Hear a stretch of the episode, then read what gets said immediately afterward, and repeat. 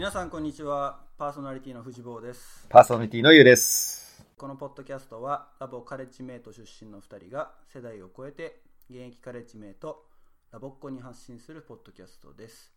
国際交流異文化コミュニケーションに関する話題を起点に大学生活動学生生活教育言語就職 IT など幅広いトピックを取り上げていきます。さあ、えー今日はなんと前回も予告しましたけどもゲストを。おゲスト。誰だろお招きしておる誰だろう。う楽しみだな。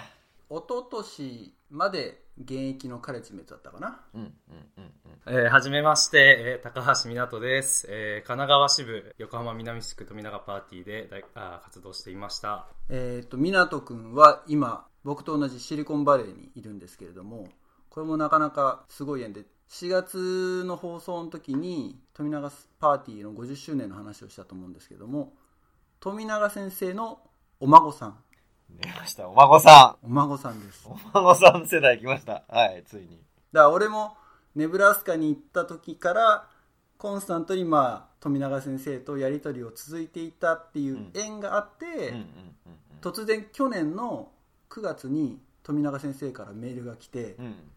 うん。あのうちの孫の湊があのサンフランシスコ近辺に留学に行くんですけども、お世話していただけないでしょうか？お世話していただきます。お世話ね。はいはいはいはい。まあ何か、あのー支援できることがあったら言ってくださいみたいなことをまあ俺は言ったんだけども、うんで本当でも来る直前かな？にあってでこっちに来てからもちょこちょこいろいろあのー話をしたりとか、まあ、実際に会ってねうん。あのうちいろいろなんか引っ越しとか手伝ってもらったりとか個人的にもなんかおそうですねお世話してるのは湊くんの方ってことでいいですか？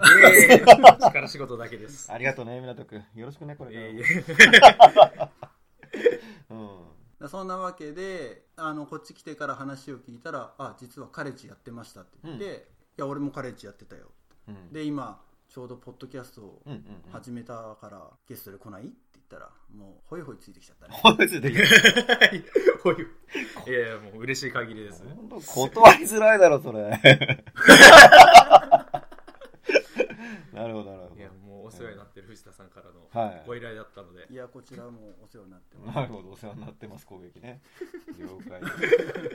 まあでも、カレッジメイトね、やっぱ現役、どういう活動してたのかとかね、最近の情報知りたかったから、もう適任ですね。適任だね。ああ、適任はい適任。ありがとうございます。もうこのためにむしろシリコンバレー来たんじゃないいやいやいやいや。いやいやなるほど、このために。あ実際のとこ何し何しに来たの？あー実際、えーっとまあ、留学さっきもラ,、あのーラボを卒業して大学卒業してからどうしても留学したかったので親説得して留学したいと、でこっちに来て今大学生をしていますなるほどこっ。ちのカレッジで大学生をしてますと。いや、俺さっき、あれなのね、高橋湊なんだね。ああそうですね富永湊ではないのね。あそうですねなるほど母方の富永っていうとあの娘にあた当たる人がうちのお母さんなんでなるほど。姓が変わってますお母さんの旧姓は飛永だけああそうですそうですそうですそうですお母さんはラボをやってたの？そうですねお母さんも、まあ、おじさんもおじさんもラボやってて、うんうんうん。え、ララボコン？確かおじさんははいえお、おじさんか。あお父さんじゃないのか。おじさん。あおじさんですあおじさんですラボ結婚かと思ったら。そういうわけ。お父さんはラボっ子ではないと。そうですねなるほど。とどちらかって言ったらあれだよね。より言うと藤坊は、お母さんの方に近いっていう、世代的には。そうですね世代的にはでもだけ結構離れてるもう10 15ぐらいは離れてると思そううんかですけどそうかそうか。お母さんに近い？あお母さんに近いかそうか、うん俺今富永先生をイメージしてる いやいやいやおばあちゃんですか？ら。70 30ぐらい違います。えっと、留学で、今大学生。はいそうですね。いわゆるコミュニティカレッジそうコミュニティカレッジっていう2年生のうんうんうん大学ですね。うん。メジャーは？メジャーは、えービジネスを専攻しています、ビジネス？まあ、シリコンバレーっていう、うんうんうんうん。まあ、いろんな企業がたくさん出てて、うん。なんかそういう意識の高いビジネスに興味のある人が多いっていうのも聞いてたんで、うん。うんうんうんうんそうシリコンバレーに決めてここのカレッジにしましたね、うん。うん。日本にいる時からその辺の情報を収集してたってこと？あそうですねシリコンバレーのことネット調べればもうすぐ出てくるんで、うん。うん。調べてあと友達とかも今はシリコンバレーが熱いんだよみたいな話を留学してた友達とかがしてくれたんで、うんうんうんでもその友達が言ってるのはやっぱそういう IT 系の話じゃなくてその business development とかそういう方をそういう方でもやっぱりもなんか起業 entrepreneur とかうん。に興味のある子だったんですけど、っていう話も聞いてあじゃあやっぱりこっちかなと思って。うん。西海岸の方に来ました。ねなるほど。うん。アメリカ来る留学するとか、まあ、来るって言った時に西海岸に行くか、うん。東海岸に行くかっていうのはだいぶこの文化が違うからうねん。こっち来てなおさら思いましたね。あそう。あそう。違うんだじゃあ IT とか、まあ、IT のイメージ強いけど別に IT に限らずそのスタートアップっていうかアントレプレナー企業っていう観点ではやっぱりシリコンバレーが非常に、まあ、注目というか見ときたい痛い場所だったと。そうですね。うん。別にプログラム会社とかではなく。あえっと一応その斡旋会社留学の斡旋会社みたいなところにこの今言ってるオーロニカレッジってところなんですけれどもそこ紹介してもらって、うんあごめんね。今多分ねプログラム書いてるって言ったのはあのああそっちか。プログラミングの方。あそっちですこれ和製英語。和製英語。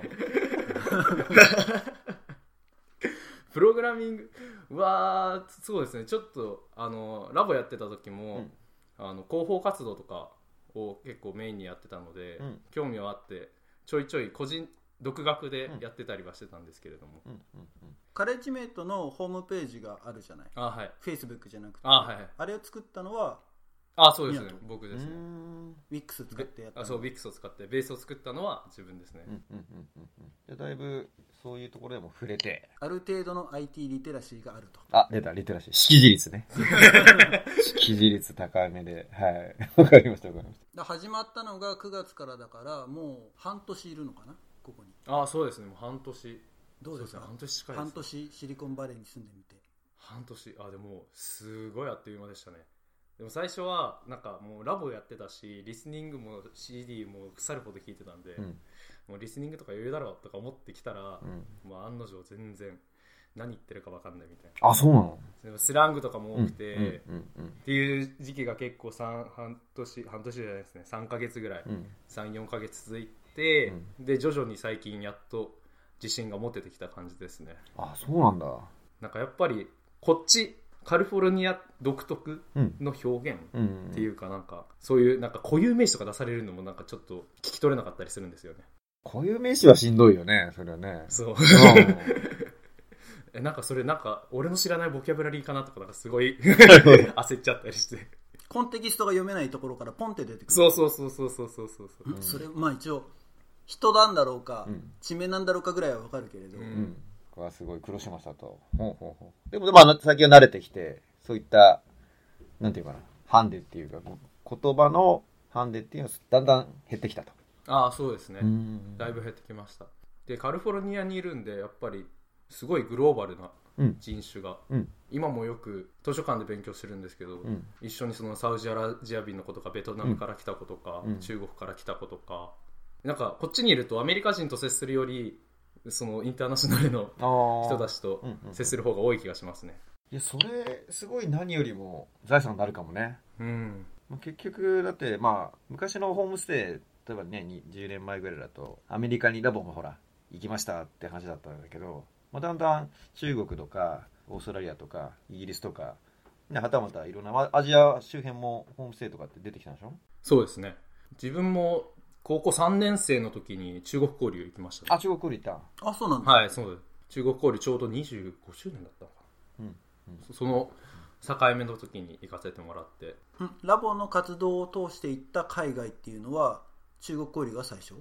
あじゃないです。一番最初に行ったのは、えー、と中学1年生の時にあの普通のホームステイでインディアナ州ですね。おおインディアナだど真ん中のところです、うん。ちょうどに行って高校3年生で、えー、と中国交流行って、うん。で大学2年生の時にカレッジリーダーあの藤田さんと同じようにカレッジリーダーで、うん。えー、とオレゴンキャンプですね自分は。あオレゴンね。オレゴンキャンプか。そうですね、はい。普通のホームステイとは違ってオレゴンキャンプの方に参加してそう黄色いバスに乗ってオレゴンを一周するっていうおおスクールバスに乗って、っうんうんうんうん。ていうのを3週間ラボコと一緒にやってきましたね、なるほど。オレゴンキャンプはすごいね、いいなんか話でしか聞いてないけれど。ああえ2人が現役の時はあったんですか？オレゴンキャンプってプロオレゴンキャンプが始まった年がちょうど俺大学3年か4年かだったかな。ああその本くらいの当第時期なんですね。1回目のオレゴンキャンプが確かそんぐらいだったよね、うん。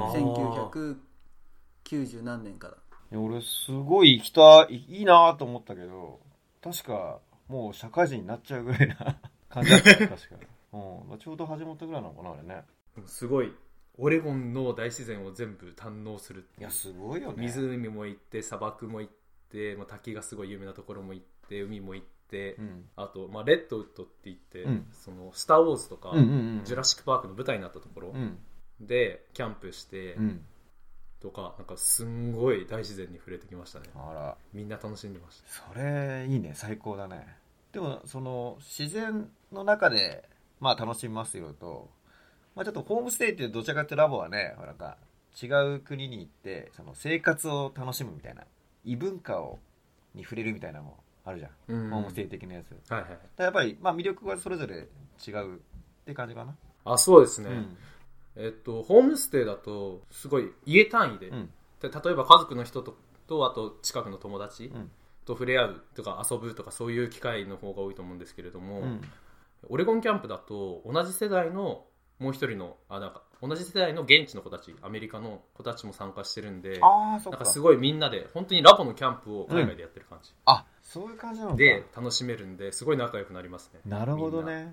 でも特定のなんかホストみたいないうペアリングはないわけでしょ？はないですね、うん。だから、うんラボっ子が30人とかそんぐらい？あ10とあかその少ないのか。10とか20とかですね。で現地の子はもう同じぐらい？同じぐらい。あじゃあその人数構成は50-50なんですそうなんですねうーん。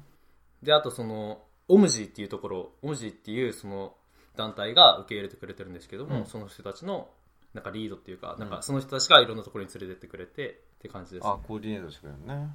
そうあコーディネートしてくれるそうです、オレゴンキャンプにカレッジリーダーとしていくって時はその辺はどう例えば当然下見なんかできないわけだからどういうなオーガナイズをしていくの？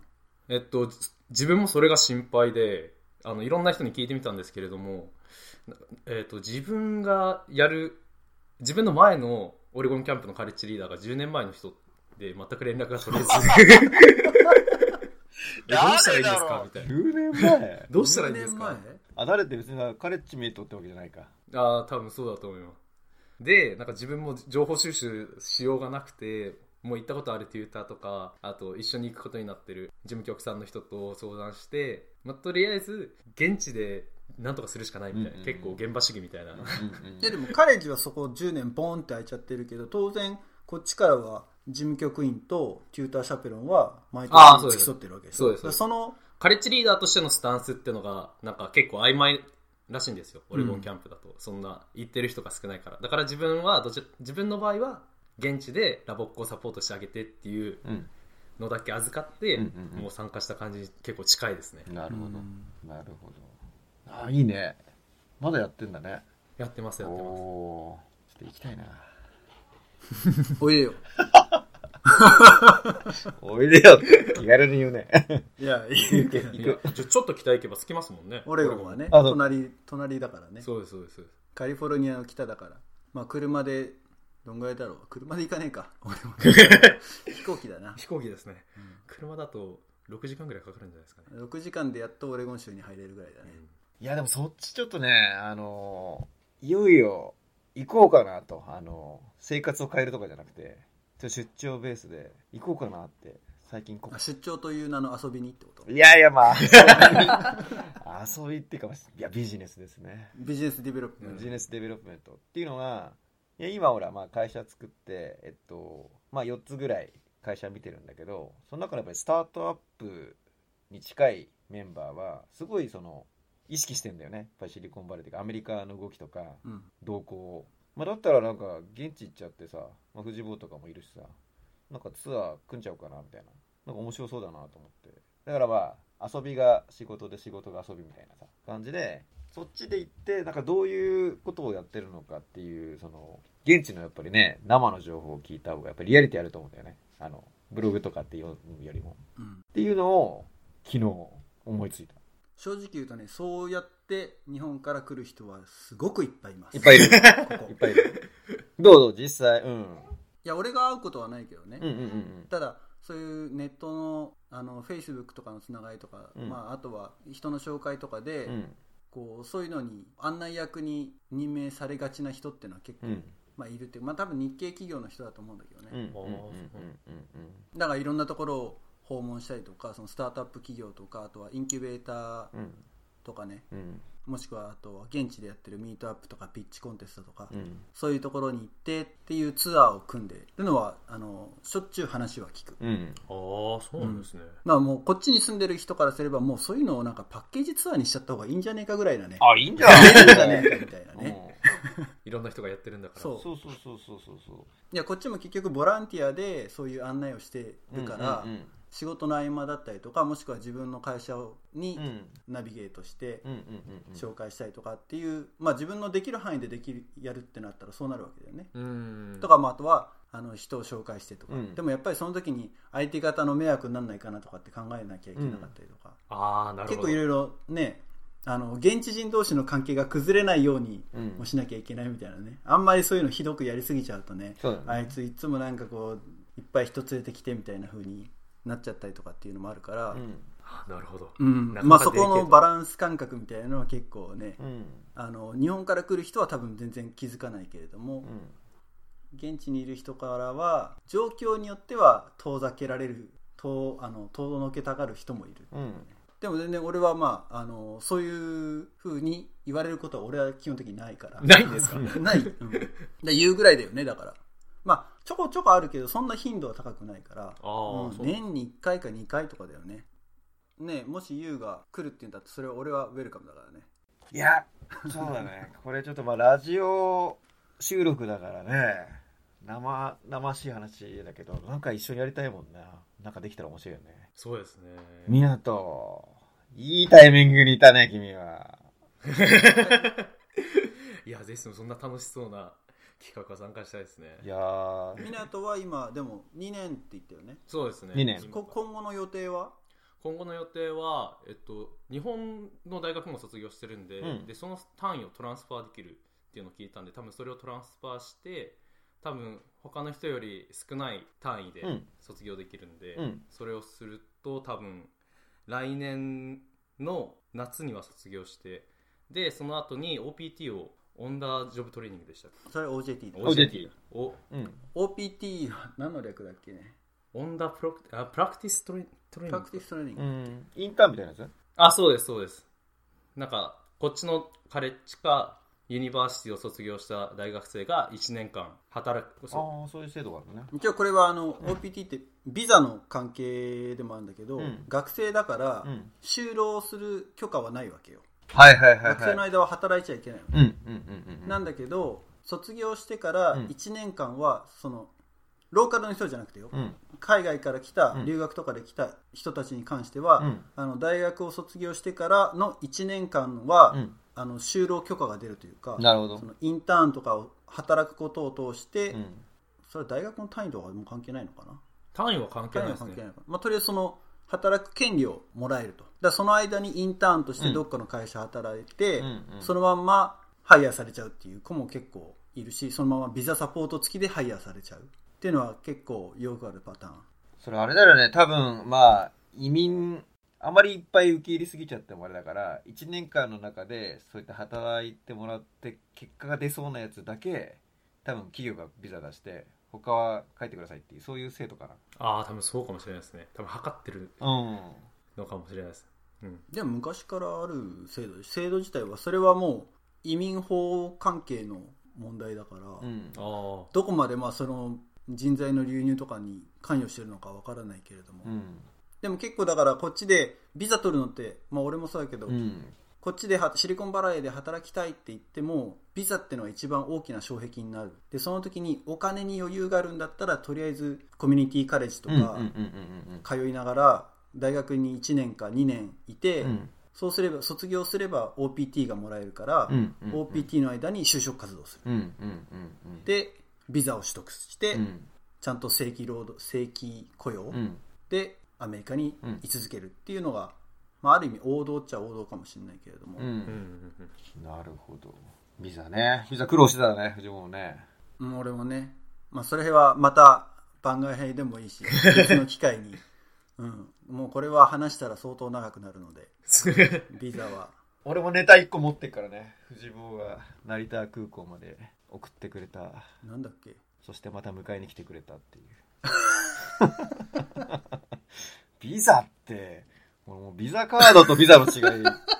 もうよく分かってなかったぐらいだからさ。すごい。クレジットカード。そうそうクレジットカード。あそういえばなんかパスポートにビザ詐称って書いてある。まあいいや。今ぜ今思い出したよ。思い出したけどそれはちょっと番外編とあ番外編。これは相当今もう本当笑いが止まんなくなっちゃって話しちゃった。どうしようもない。ビザとビザカード。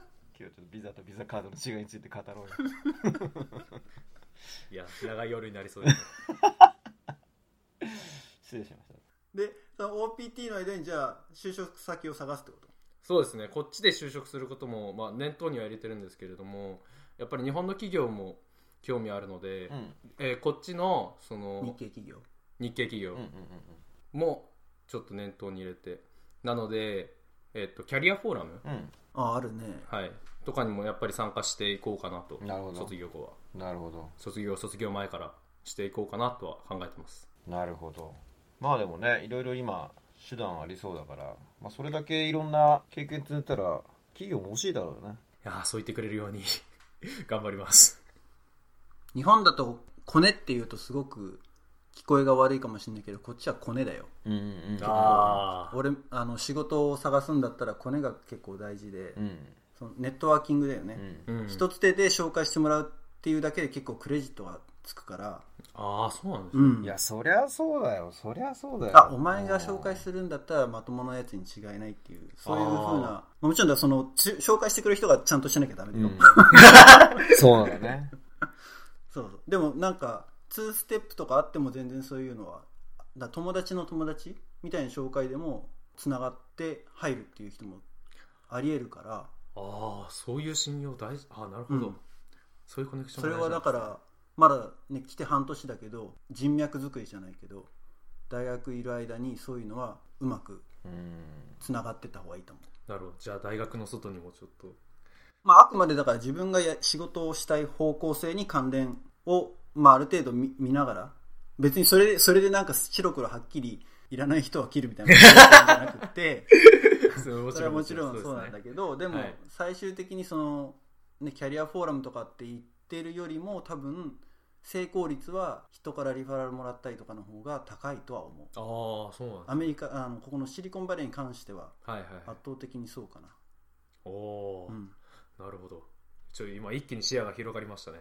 でもビジネス上そっちの方が確実だからね。あのだって分からん人をさ、まあ、お互いリスクかけてまあやるよりはお互い知ってますとか一緒にしが仕事したことありますっていう方がまあそのリスクは小さいよね。リスクっていうのはその不確定要素まあいい方にブレるっていうリスクじゃなくてねまあ悪い方っていうかうん。期待通りじゃなかったっていうリスクを考えると、まあ、やっぱり誰かその人の仕事ぶりだったり人柄を知ってるっていう方がそれはやっぱりうまくいく可能性高いよね。大外しをする確率が低いよね。うん、なるほど。紹介の方が。うん。だから理にかなってると思うよ。だから僕なんかは今あのこっちで、まあ、起業っていうスタイルを取ったけどまあいきなりだってね社名とか誰も知らないわけだからうん。そう考えると、まあ、俺を知ってる人がこういう話だったら得意なんじゃないとか逆にこういう今こと困ってんだけど誰かいないみたいな話が仕事につながってってるので、うん、だから全ての基本だと思うんだよね。どちらかというと日本ってね、ほら学歴がありますとか、なんかその、なんか、ね、資格がありますとかっていう方に行きがちだけど、まあ確率的になんかそういうものがスキルとして測れて、スキルがそのまま仕事に役立てれる時代だったらいいんだけど、今どっちかって言ったらね、あの、今ないものを作るとか、あの、新しいものをチャレンジしろっていう話だと、まあ過去の枠にはまってそれで成果出ましたっていうよりはね、なんか新しいものなんか生み出すチャレンジしていくっていう話だと、まあやっぱりなんか、もともとそのどういうバイタリティとかどういうねあの思考性を持ってるかとかどういう人間かっていう方がなんかよりフォーカスされる気がするんだよね。うん。まあそう考えるとやっぱりあの、まあ、この間藤坊と話をしてた時にはなんか勝手に俺がそれをテーマ活動と結びつけちゃって強引じゃねえって言われたんだけど。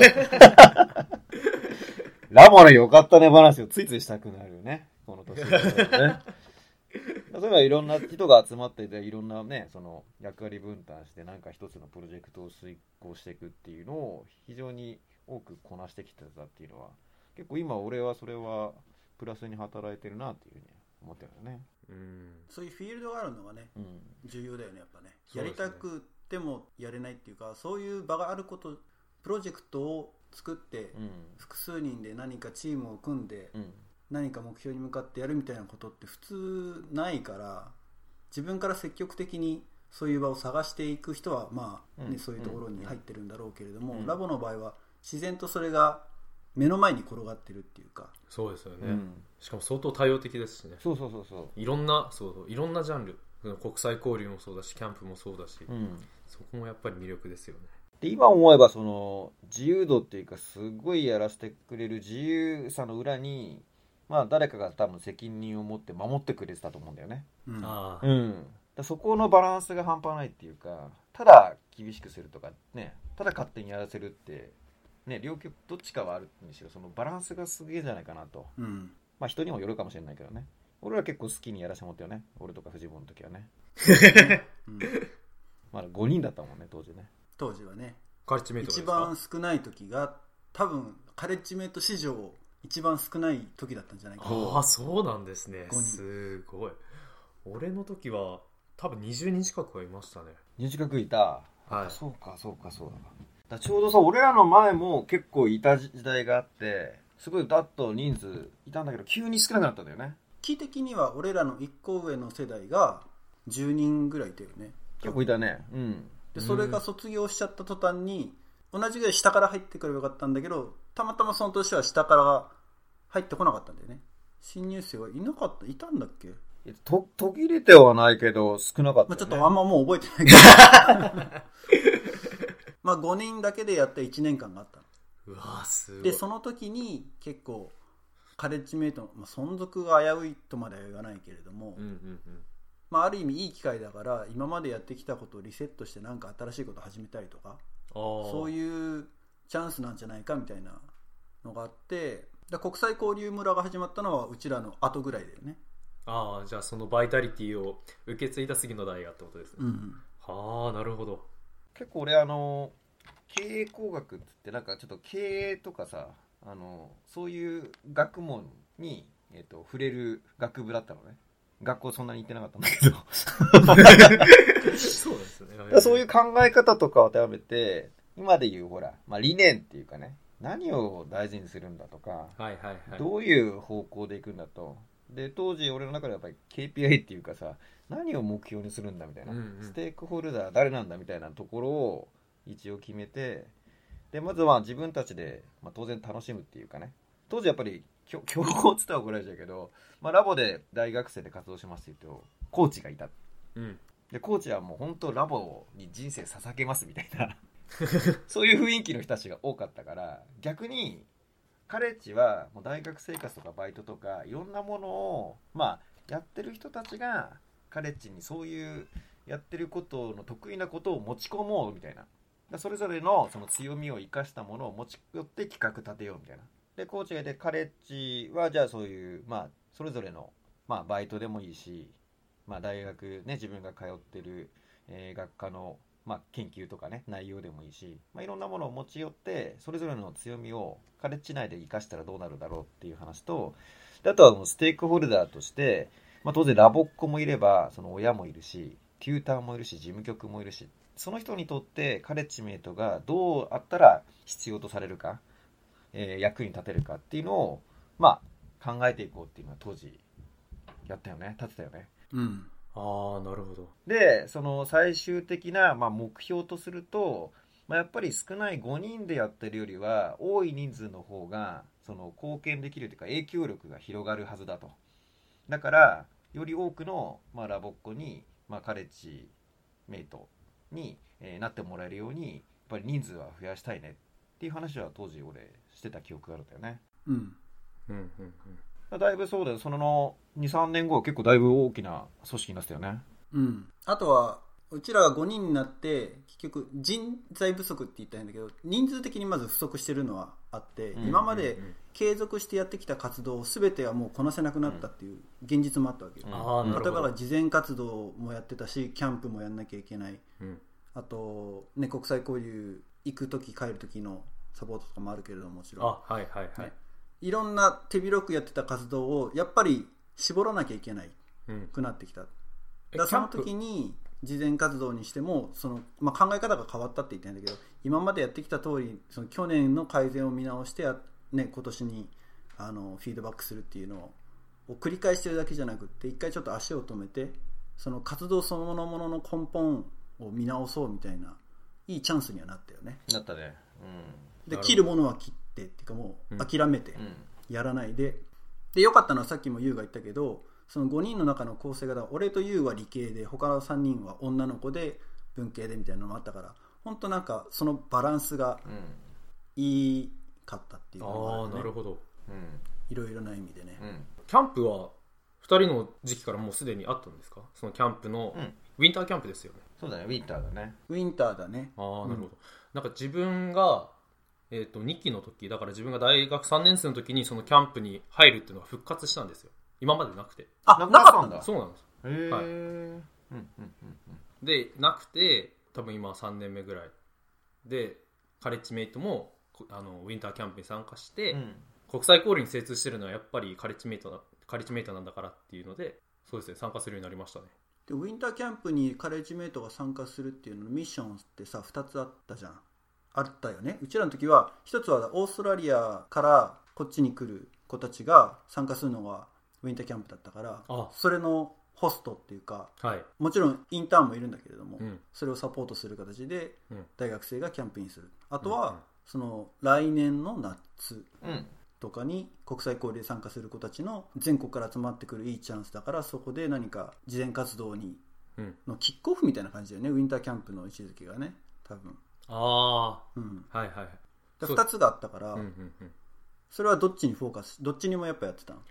その23年前に復活俺した時も。が行った時は基本オーストラリアとかのユースはいなかったですね。なんでへええっとその事前活動もうウィンターキャンプが第1回目の事前活動になる子たちが結構多いんで、うん。うんその第1回国際交流のイントロダクションとして、うん。そういう企画をやっていこううんっていうのが多分スタンスですね。なるほどキャンプに何人ぐらい入るの？カレッジキャンプは一般二班一般に1人ですね。一般につき1人。うん。一般に1人か。孤軍奮闘だね。そうですね。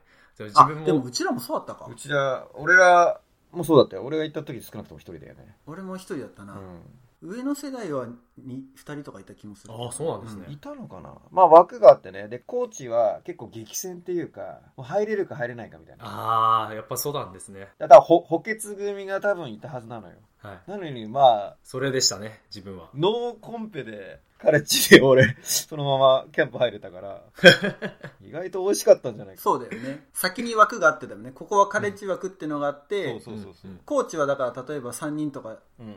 4人とか分かんないけど、うんうんそれをだから十何人で競ってそうそうそうそう。一人合戦をするわけじゃん。はいはいはい。で自分もウィンターキャンプの企画に携わる、まあ、プロジェクトがあってでまあ俺も選ばれなかったもう補欠だったんですけれども、まあ、だからもうキャンパーで参加しようと思って参加してちょいちょいサポートしながらああ俺こんな企画立てたなと思いながら参加して。そっか立ててできなかったんだ。そうなんですよ。めっちゃ悔しかったですね。現場も見ることできないもんね。入ることすらできないもんそう入ることそっかできないんで参加する人は参加する人でプログラムあって、うんでロッチにいる人はロッチにいる子たちそのうん。国際交流に参加することしない子うんうん。のプログラムがそれぞれあって、うん。で、まあ、しない子のプログラムも立てたんで見ながら、うん。いろいろ浸ってましたね。なるほど。いじけ出たん、いや浸ってましたね。浸ってた。はいいやちょいちょいでもねまあ今っていうか最近のカレッジと前のカレッジっていうやっぱ違いね。この20年ぐらいあるんでしょ？間。間。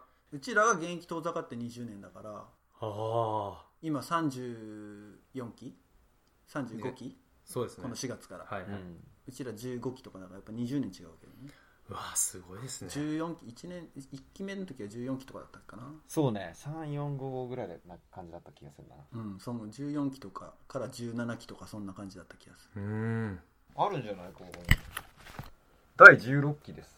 このシシールを作ったのおお何ですかそれ？これはねカレッジメイト会議の。そうカレッジメイトのやっぱ広報活動っていうかあの活動をやっぱり知ってもらおうっていう。で当時はい。ねウェブとかのメディアそんなあれだったからやっぱり紙だったんだよね。ああなるほど。だから紙でこういうしカレッジメイトってこういうことを思ってやってますよっていうのを書いて配ったの。えー、すごい。見てみたいですね。これちょっと今リスナーの人映像が見えないから分かんないかもしれないけど当時俺とユウがカレッジやってた時に作った冊子。冊子だうんうん。が出てきた、出てきた。すごいですね。うん。何年ものですか？何年もだろうね1990多分7年。7年。うん。ああ俺多分ラボに入った時期ですね。あら。そんな感じか。だからその時に3期2期で5人になっていて1期が1234567うん。ぐらい入ったんだね。踏み絵世代か。そうそうそうそうそう。そうおおー懐かしい。ごめん。だいぶ持った。そんなにいっぱいない。そんな感じですかね。ああじゃあ発信の仕方もやっぱ違うんですね今と多分今のカレッジメイトと。今はでも発信の仕方ってネットがメインなの？ネットって言ったってあーページがあっそうですね。たけど、今はあんま更新されてないうん。感じ、WIX で作ったってやつは。更新されてないです1ね年間あんま更新はないように見えるけれど。あとは Facebook のうん。カレッジメイトのページがあって、うん。そうですね。Facebook の方が多分盛んなのかなと思います、そっちの方がやりやすいし、ね。見てる、うん。フォロワーもつけやすい。うんうんまあそうだねいやいいと思う。俺もほんあのフェイスブック見てねあこういう活動してんだって。思ったもんね。この間のなんだっけ2月ぐらいに国際交流村？いやすごい内前回話したやつそうそうそう、うんうん。すごい内容のレベルが高いというかさテーマの取り扱いとかね、すごい準備してたよね。そうですね。あれも。うん。うん、あれも9月ぐらいから着手 10, 10月ですね、うん。10月から準備してこ国際交流調査隊？うん。その帰ってきた子たちのプログラム、うん。国際交流から帰ってきた子たちのプログラムが終わってから、うん。その国際交流村の話になるんですけど、うん。会議の中で。うん。そこでじゃあ何取り上げたいみたいな。のでもうみんなが大学で勉強してるものとかを引っ張ってくるんですよ、あそうなんだ。うん。なるほどね。あと興味があるものとか、うんうんうんうん。で自分は国際学部だったので大学が、うん。結構そういうもの精通してたのでその国連のうん。話題とかを出したりしてましたね、あそういう背景があったんだね。なるほどね、うん、だポッと持ってきたっていうよりはやっぱり背景っていうか自分がある程度そういう大学とかであった専門性の高いものを持ってきてるメンバーがいたってことなのね。そうですそうですそうです。なるほど。でそれを会議の場でシェアをシェアというかワークショップを通したりとか、はい。何かプログラムを作って、うん。みんなにアイデアとかもしくは考えさせたりとかそうですそうですそうです。いうのをシェアしていこうっていう。うん。でもそれはあくまでカレッジメイト会議の中でカレッジメイト同士でやるものでしょ？その勉強会とかっていうのは。あそうですそうです。でそれを今度は国際交流村とかを企画する時のネタ元にしようとか。そうですそうです。そういうふうになってくそう勉強会はもうみんなのボトムアップですね、うん。るうんそのジャンルを広げると同時にそれぞれの知識も深めて、うん。結構村に備えた感じがあるのかなとは思いましたよね。すごいね。いやいや面白いねやっぱりね聞いてるとね。うん。うん非常になんか魅力的な活動が続いてるのは。ね。うん。すごいよね。いやでも企画してる人たちもめっちゃ楽しいんですよやっぱり、ううん。ん自分が好きなことをやってる、まあ、うん。自分のトピックが採用されたらもうなおさら嬉しいですけど。それって意外とあれじゃない？俺らの時に変えたものが引き継がれたんじゃない？そうだね。うん。それまでってなんかもう型があってさもうキャンプやりますとか全活動やりますみたいななんか枠組みがあってそのイベントをどうこなすかみたいなね。若干そういうところあったよね。あったね。だ5人になってそれをそう。もぶち壊したって言ったら楽しくないいと続ける意味ないよねみたいな、そう、うん。うんうんうん。興味のあるものからやっぱりくっつけて重ね合わせていくっていうそれぞれがやってるうん。領域のものと、ラボっていうのを重ね合わせたその重なるところを強化していこうみたいな、はいはい、ん、あーあ確かにそうですね。だから俺も大学でやってたそのなんか勉強勉強だと面倒くさいけどこれラボに当てはめたら結構面白いかもと思ってで組織運営じゃないけどねじゃあビジョン持って理念持ってやっていこうってじゃあこれだったらどうなんだろうみたいな実験してたみたいな。あうん。でもそれ本当に引き継がれてると思いますね今。本当？なんか企画立てるときに目的目標ってやっぱり大事にするんですよ、うんうんうん。で目的はその,、のゴール、うん参加者に何を持って帰ってもらいたいか、うん。で目標が、うん。まあ、ミッションですね、うんなんかどうそのためにどういうものを組み立てていくかっていうのがやっぱりそのみんなが企画を立てる時のベースで、うん。フォーマットですねもなるほど。うそういう形が。まあ自分たちがやってて楽しくなきゃ意味がないやんっていうのがうん。一番根そういうことよね。あそうそう。特にその時のメンバーが、もうそういう個性の持ち主だったからねもう楽しくないと。ダメだと。ね標標語じゃないけど気楽に気長に気長に気持ちよく。気持ちよく。めっちゃいいモットーですね。ゆるゆるい感じなんだよね。そのスタンスとしたら、うん。でもやっぱり結構しっかりしてんだよね。アウトプットとか、うん。いざ本番になると。あすごいなと思って、うんうんうん。すごいメンバーでしたね。うん。ああすごい素晴らしいあだいぶ美化してるけどね。だいぶ美化していやます、それはもうどの木もお一緒だと思いますよ。そのいろんなこじれとかがあって、うんうんでもなんかまとまっていく感じ、うん。うんっていうのは多分どの木でもあると思います。うん。いやー面白いね。今あの OB とかとの交流みたいなのっていうのは現役と OB の交流。かつてはさ、うん。かつてだと今もあるのか分かんないけど決断式はあるでしょ？今はいはいあります。事前活動のちょうど真ん中ぐらいでやるのかあれ？3月。そうです3月。今は国際交流の集いって言われてますね。ああ日比谷公会堂って今もあるの？ありますあります。あります。日比谷公会堂でやってるんだ、はい。やっぱり。自分そこで司会しましたね。おお。俺もした。ヒューやったよね？司会やったね。北海道でやったね。やりますってやったね。めっちゃ緊張しましたね。あの会場で司会ってなかなかしびれるよね。めっちゃしびれます。しかも俺すごい神キャラというか。あそうなの？もう喋ったら絶対噛むみたいな人間だったんでお前には無理だよみたいな。噛んだ回数数えとくからなとか言われて。今日比較的大丈夫。今日は大丈夫です。超流暢だよね。大丈夫ですでもまあ見事に噛まずに言えたのでその後怒ってもらいましたね。あ本当？俺噛んだな。相当噛んだな。でそうそうその決断式が終わった後にまあ銀座がちとかあの辺で打ち上げみたいなのをそうだね有楽町ね。うんうん。やおー。有楽町かでやってそそこに結構 OB が遊びに来てくれてたんだけどなるほど。それって今もあるないと思いますね。うんああないんだ。そうですね。俺すぐ帰りましたもん。打ち上げ自体がないってこと？あそうですそうですそうです。終わってお疲れ様って言って結構もうカレッジメイトの活動と離れてる感じがします。えど何決が断式。あ決断式が？自体が。ああなんか実際司会をやるとかうん。そういうことしかやらないんで他のカレッジメイトが関係するあい隙間がないというか。例えば会場の誘導だったりとか、まあはカレッジリーダーがやるるんですよ。え？ちょっと待ってん？よくわかんない。カレッジリーダー。要するに引率来年引率するカレッジリーダーって俺らが言ってたカカレッジスタッフのこととでしょ？あそうですそうです、うんなんか今、うん。多分昔と違うんですけどカレッジリーダーとカレッジメイトって違ってカレッジスタッフ、うん。カレッジメイトはもう毎週会議をする、うんうん会議をしてうん。国際交流調査隊とか国際交流村をやるうん。人たち。カレッジリーダーっていうのは実際に夏に引率する。その引率する子たち、そこはうちらの時も違ったけど、うん。カレッジスタッフとカレッジメイトは違うけど大体カレッジメイトをやってる人がカレッジスタッフとして行くことが大半だった。ああカレッジスタッフカレッジリーダーだけうん。やってるって人はすごく稀だったよねあ実はね俺あのカレッジスタッフ、まあ、今でいうカレッジリーダーをやるのを決めて、まあ、だったらちょっとカレッジメイトの人から情報をもらいたいなとかあの結構人が来てたからうんそれで会議参加したの最初。そうだユウは俺力入ってきた。じゃあ俺も俺もそのタイプ。あそのタイプ。だから2年生から入って。俺も2年生。そうそうそうそう。なんですよ。うん、気が合うじゃん。あら。違いますね。あら。この後飲みに行こう。あ違う。か行きましょう。スカイプ越しで。スカイプ越し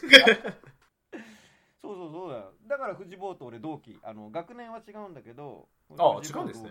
学年はそう。大学ユウはが大学2年生俺は大学1年生でああなるほど。入ってきててカレッジメイトとしては木は一緒。ああはいはいはい。ああそうですね。俺もそのタイプでしたね。俺だって一学年的に下の子がどう大学1年の最初コーチに行ってたのコーチ。ああはい、うん。あそうだね。そそう。だったね。で、まあ、このままだともうラボ漬けだなっていう先輩たちを見て。いやいい悪いではなく俺は多分いろんな他のことをやりたいと。バイトとか。うん。なのでちょっとまあこのコーチではないなと。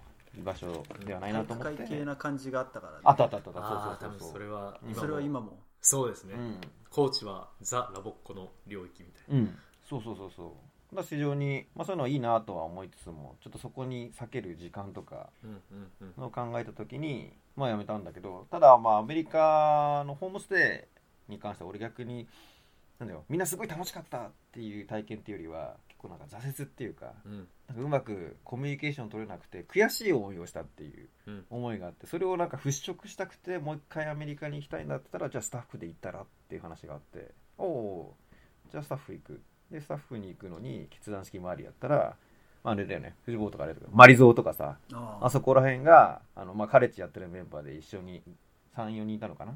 で一回まあカレッジせっかくその引率するんだったらカレッジメイトの会議遊びに来なよみたいになってでそれで「ああじゃあ行くよ行くよ」っていうのがカレッジメイトとの出会い。ああそうなんですね。そ俺も似たような感じなんですけれどもううん。でも自分の他のカレッジリーダーカレッジスタッフはうんカレッジメイトじゃないですね。あそうなの？大半が。大半がっていうかカレッジスタッフで行く人数ってそんな多くないでしょ？リーダーでカレッジリーダーの数って毎年5人えそんな少ないんですか？そもんだったよね。俺らの時はそうだね。片手もしくは、うん。片手で収まるぐらいだよ。ああでも俺の時は神奈川支部で4人行きました、おっと神奈川支部で4人。東京でも4人かな。北間で5か3あじゃあ首都圏だけで20人近くいるんだ。そうなんですよ。あそうなんだ。でも基本首都圏と関西で占める感じですね。カレッジリーダーああそうなんだ。結構大所帯な大所帯になったんだね。はうーん。でそれじゃあカレッジリーダーで20人ぐらいの人たちがいてそれとは全く重ならないでカレッジメイトがやっぱ同じ20人ぐらいいるってこと？なんか重なってる人もいるかもしれない。あ重なってる人はいると思います。いるでもけれどもごくまれですね重なりはすごく少ないんだ。もう20%ぐらいです、ね、あそうなんだ。意外です。カレッジリーダーの意外だうーん。でもカレッジリーダーにそんな人が集まってるってのがすごい俺は驚いたね。ね。ああなるほど。そえそんなえ人気のないものだったんですか？人気がないっていうかしどうだろう。カレッジメイトやってそっからスタッフ行くって人の方が大半だった気がするからね。YOU みたいなタイプが稀だったと思うよねカレッジメイト会議に出てないでうん。カレッジスタッフで行くって人は当時は相当稀だよあね。あうん。何かが起きたんですね。だいぶあれだね。俺ちょっと野茂英雄タイプかな。何？ちょっとあのここを機に変わったぞみたいな。メジャーを開拓したメジャーカレッジ国際交流周りを変えた男だね。本当に。なるほど。そうですね。じゃあその決断式っていうのは基本的にカレッジメイト会議はノータッチでカレッジリーダーたちがそうですね。まあいろいろな役割を担う、はいはい。進行表渡されてまあー。あ、あなたここねみたいな。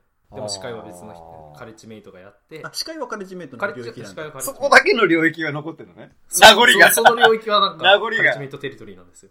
えでもカレッジリーダーの人たちってカレッジメイトみたいに定期的に集まったりとかするの？しないですね。2月えじゃあ2月じゃあ申し込みを1月に出して2月に試験受けてうん。あでもあじゃあ申し込み受けて1月末に試験受けて2月の時にちょっと集まってすぐ決断式って感じです、うん。じゃあそれぐらい即戦力っていうか臨機応変能力が高くないとやっていけないっていうのもあるのかね。そうですね。多分パそうだポンと言ってポンと。ポンとポンといってポンとやっちゃうでも結構自分の場合はカレッジリーダー支部のカレッジリーダー、まあ、4人いたんで4人で集まって今事前活動どんな感じとか、うんうんうん。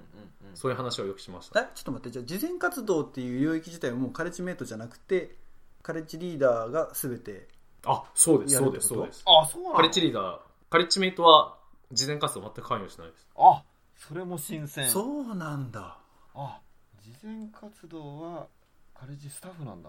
はいあでもステップはステップってありました？ステップ smile thank you eye contact please。ああの、うん。それをなんかタイトルにした冊子、ああ冊子ってことじゃなくて、冊子というかまあなんかちっちゃい一枚ペラの、うん一枚ペラのやつ。うん。の発行はカレッジメイトがやってます。あれステップ通信みたいなやつ？そうですそうですそうですそうです。おおそれは残ってると。なるほど。俺もそれ作成してましたね。ああれステップ通信って前からあったんだっけ？俺らの前からあったっけ？いやあれはうん。各支部で作ってなかった。あれ？じゃあカレッジメイト会議で作ってたか。作ってた作ってた。作ってたね、うん。でそうかだから事前活動にうん。地域によっては、てかほとんどの地域はカレッジメイトが行けないっていうか、ううんちらがやった時、まあ、5人の時は置いといて人数がいた時であれば各地域会に1人ずつカレッジメイトを配置するぐらいの人数構成ではあったのよ。ああなるほど。はいだそうなると事前活動の場にカレッジメイト今だったらカレッジリーダーがいるから直接伝えることができるけど、うん。そういうのいないいけない地域に関してはやっぱそういうのを通じてかステップ通信を通じてカレッジメイトからのメッセージをラボっ子に伝えていこうっていう。うんうんうん。そういう目的がメインだったよね。ああなるほど。あでもそっちの方が一貫性あっていいですよね。でもなんか俺もなんでないんだろう。そう自然ともう疑問を持たなくなったんですけどよくよく考えるとなんで別なんだろうと思いますよね。なんで別になったんだろうね。ね何かがあったんですね。えなんだろうね。今度はあれだね。なんかその辺の経緯をしてる事務局の人がゲストで来れたら。ちょっとっどうだったでしょう？えー、あの頃どうだのったでしょう？竹内さんとか？竹内さんとかはね今確か。この前シリコンバレーでお会いしましたけど、そうだよね。ああ、うん、まあ放送に値するかはちょっと置いといてお 興味あるよね。ほ 放送禁止用語ばっかりで ラボ関係者に知られちゃいけないような話大人の事情が。なるほど。いや結構なんか新鮮だね、うん。俺ら、まあ、20年も空いてるからね、ああまあ。うん、それは変わるだろうけれども、うんうんうん。ああでもなんかこっちもなんかすごい衝撃的ですね。衝撃だった。慈善活動やってたんだ。やってたやつだだからあれ一人一個持たないとみたいなねメインメインっていうか。で全員なんかあったら借り出される感じだったよね。一人何か持たなきゃって。あえっと主担当をもう要するに当時いたメンバーがほぼ一個あプロジェクトね、プロジェクトとして。そうだね。事前活動プロジェクトがあってキャンププロジェクトがあって、うん。あとは自分たちの研修プロジェクトがあって、うん。そうそうそうそうそう。で絶対どれか一つに所属してうん。やりましょうみたいな、あでも今もそんな感じですよ。うん、ねでもでもなんかもっと多様化してます。もっといろんなのがあります。あそうなんだ。自分の時にそのウィンターキャンプが復活したのと、うんうんうん。あとキャラバン。ああキャラバン？キャラバンがカレッジなの？カレッジキャラバンがああったんですよ。できたんですよ。国際交流を発信国際交流のプログラムをメインにしたカレッジをあのキャラバン隊を作ろうってことで作ってやったんですよ。で対象は首都圏。事前活動とかに行く年代じゃなくてもっと下をターゲットそうですそうですそうですそうです、うんをね自分の代にやりましたね。次の代やったかはちょっとまだ不明なんですけど。あそれはもう全く新しいプロジェクト。そうですそうですそうです。カレッジキャラバンっていう、はい。いやこの当時の資料を見るとね当時はプロジェクト 6, 6個だったね。そんなにやったんだ。そう。キャ5ン人で6個ですか？えーうん多分うちらが4期ん？3期の時プ3期だから1期が入ってきたからね。期が入ってきた時、うん。なるほど。で12345キャンプウィズインターン国際化計画。事前事後活動。ギャザリング。研修。あギャザリングが多分一番近いかもね、うんギャザリング近いギャザリンねギャザリングがそのカレッジキャラバンに一番近いかも、うん。でもあキャラバン隊って多分カレッジからポンってこうフードトラックみたいにポンポンポンっていく感じでしょ？じゃないの？ああまあでもそんな感じですね。そんな感じでやりましたねギャザリングはどっちかっていうとラボ戦にみんな来てだから国際交流村のもうちょっとなんかあのフランクな感じであーちっちゃい感じうんかな。ああ全然違いますね。違うだろうね。うん。プログラムの名前も違いますし。いやこのプログラムってもう超適当につけたもんね持ってきた企画企画者がそのま get together とかも言ってたしね。ああ get together get together って言ってたよね。ゲッゲットゲって言ってたっけ？当時ねなんかなんて言ったか忘れちゃったけど。まあでもこのプロジェクト自体はもう企画で持ってきたのそのまんまなんかやるやらないっていうよりももうやりたいんだったらやってみればみたいな当時感じだったよね。そこは責任持ってやってって。いうああ自分うん。で国際化計画とか全然わかんないじゃん意味が 何を国際化するの？国際計画。すごいね。一生一生計画なんだって。なるほど。なかなか当時のやつを見ると。6個ってもう一回言って。えあ6個のプロジェクト、うん、えーキャンプ。うん、ウィズインターン。あそれ別なの？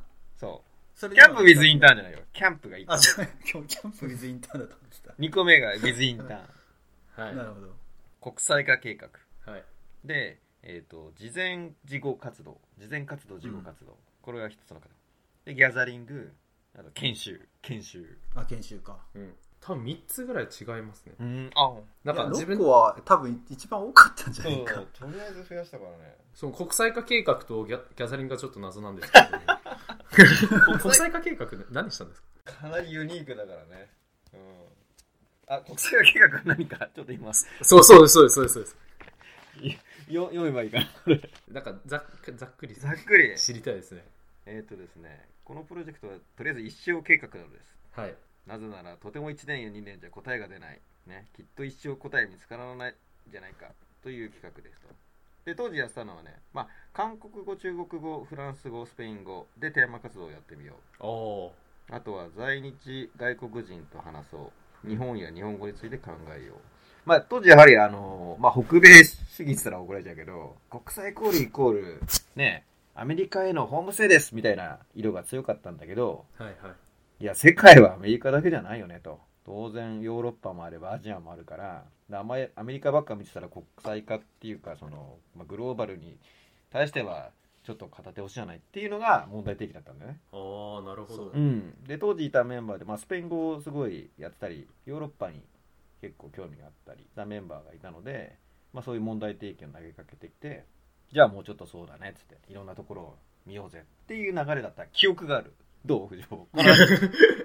ちょっとタイミング的にもラボの中でも、うん。その国際交流のプログラムがその中国交流とか、イギリス交流とか北米以外のプログラムが生まれたって数年ぐらいだよね。12年とか、うん。そんぐらいの時期だったのもあるんだよね、ああなるほど、うん。まだ歴史が浅いはいはい。北米はもうね20年とかやってきてたけどもそれに比べたら全然若いプロジェクトだった。プログラムだったから。うんであとは日本から外に出なくても、うん新宿にいて、うん。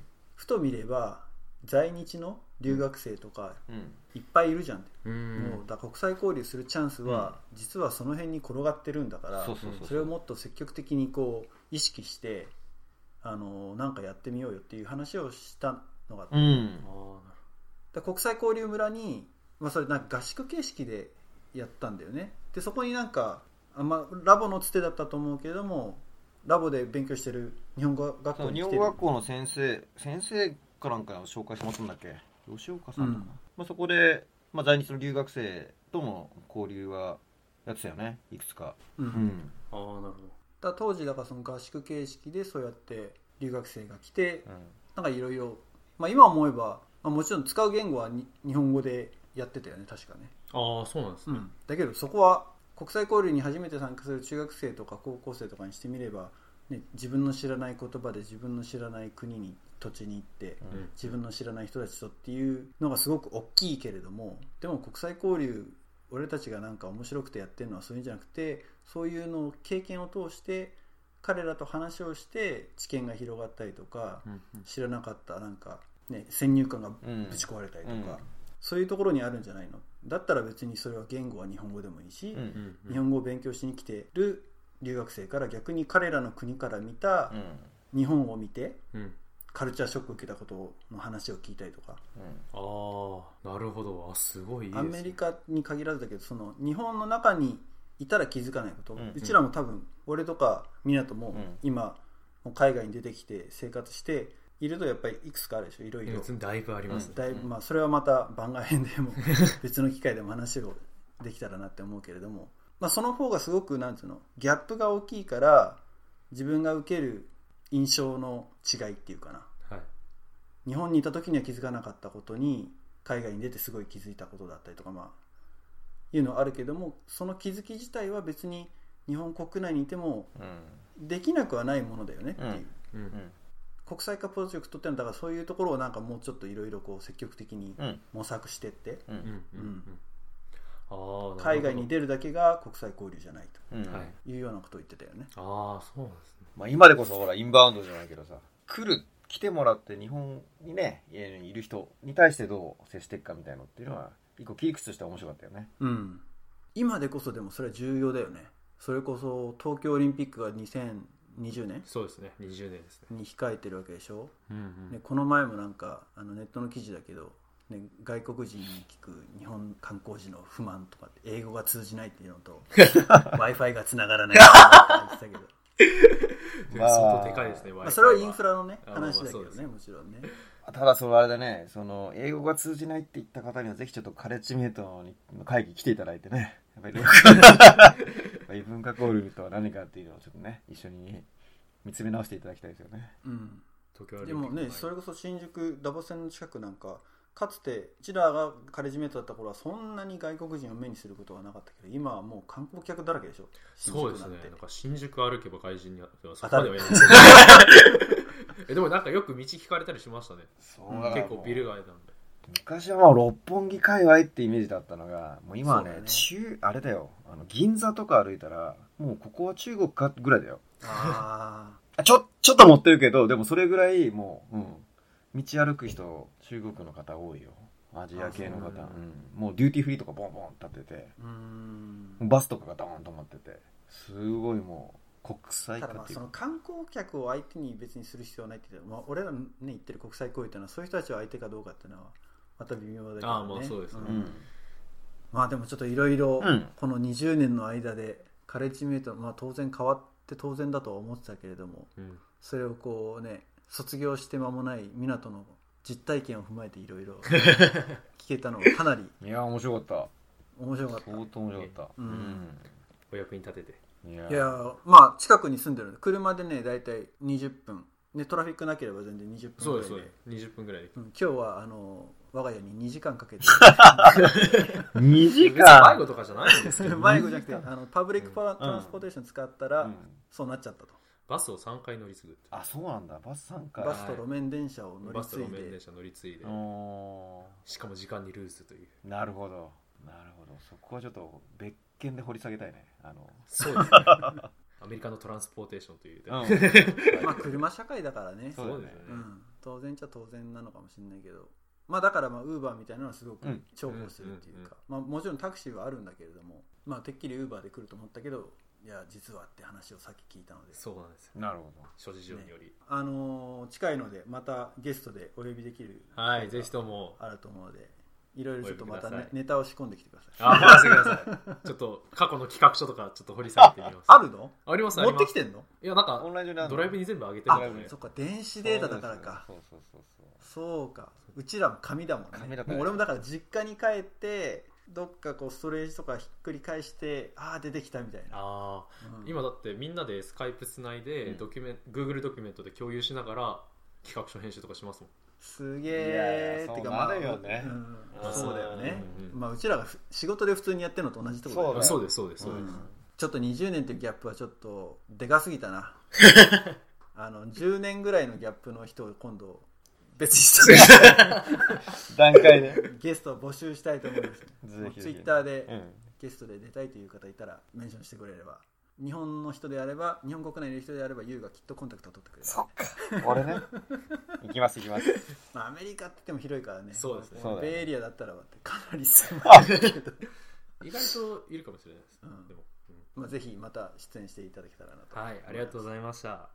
ということで、えー、Twitter のアカウントに関してはホームページの方に載ってますので、えーもし番組への質問、まあ、ゲストの紹介でもいいですしゲスト出たいっていう人でもあの大歓迎なので Twitter を通してメンションもしくはハッシュタグでアクセスしてみてください。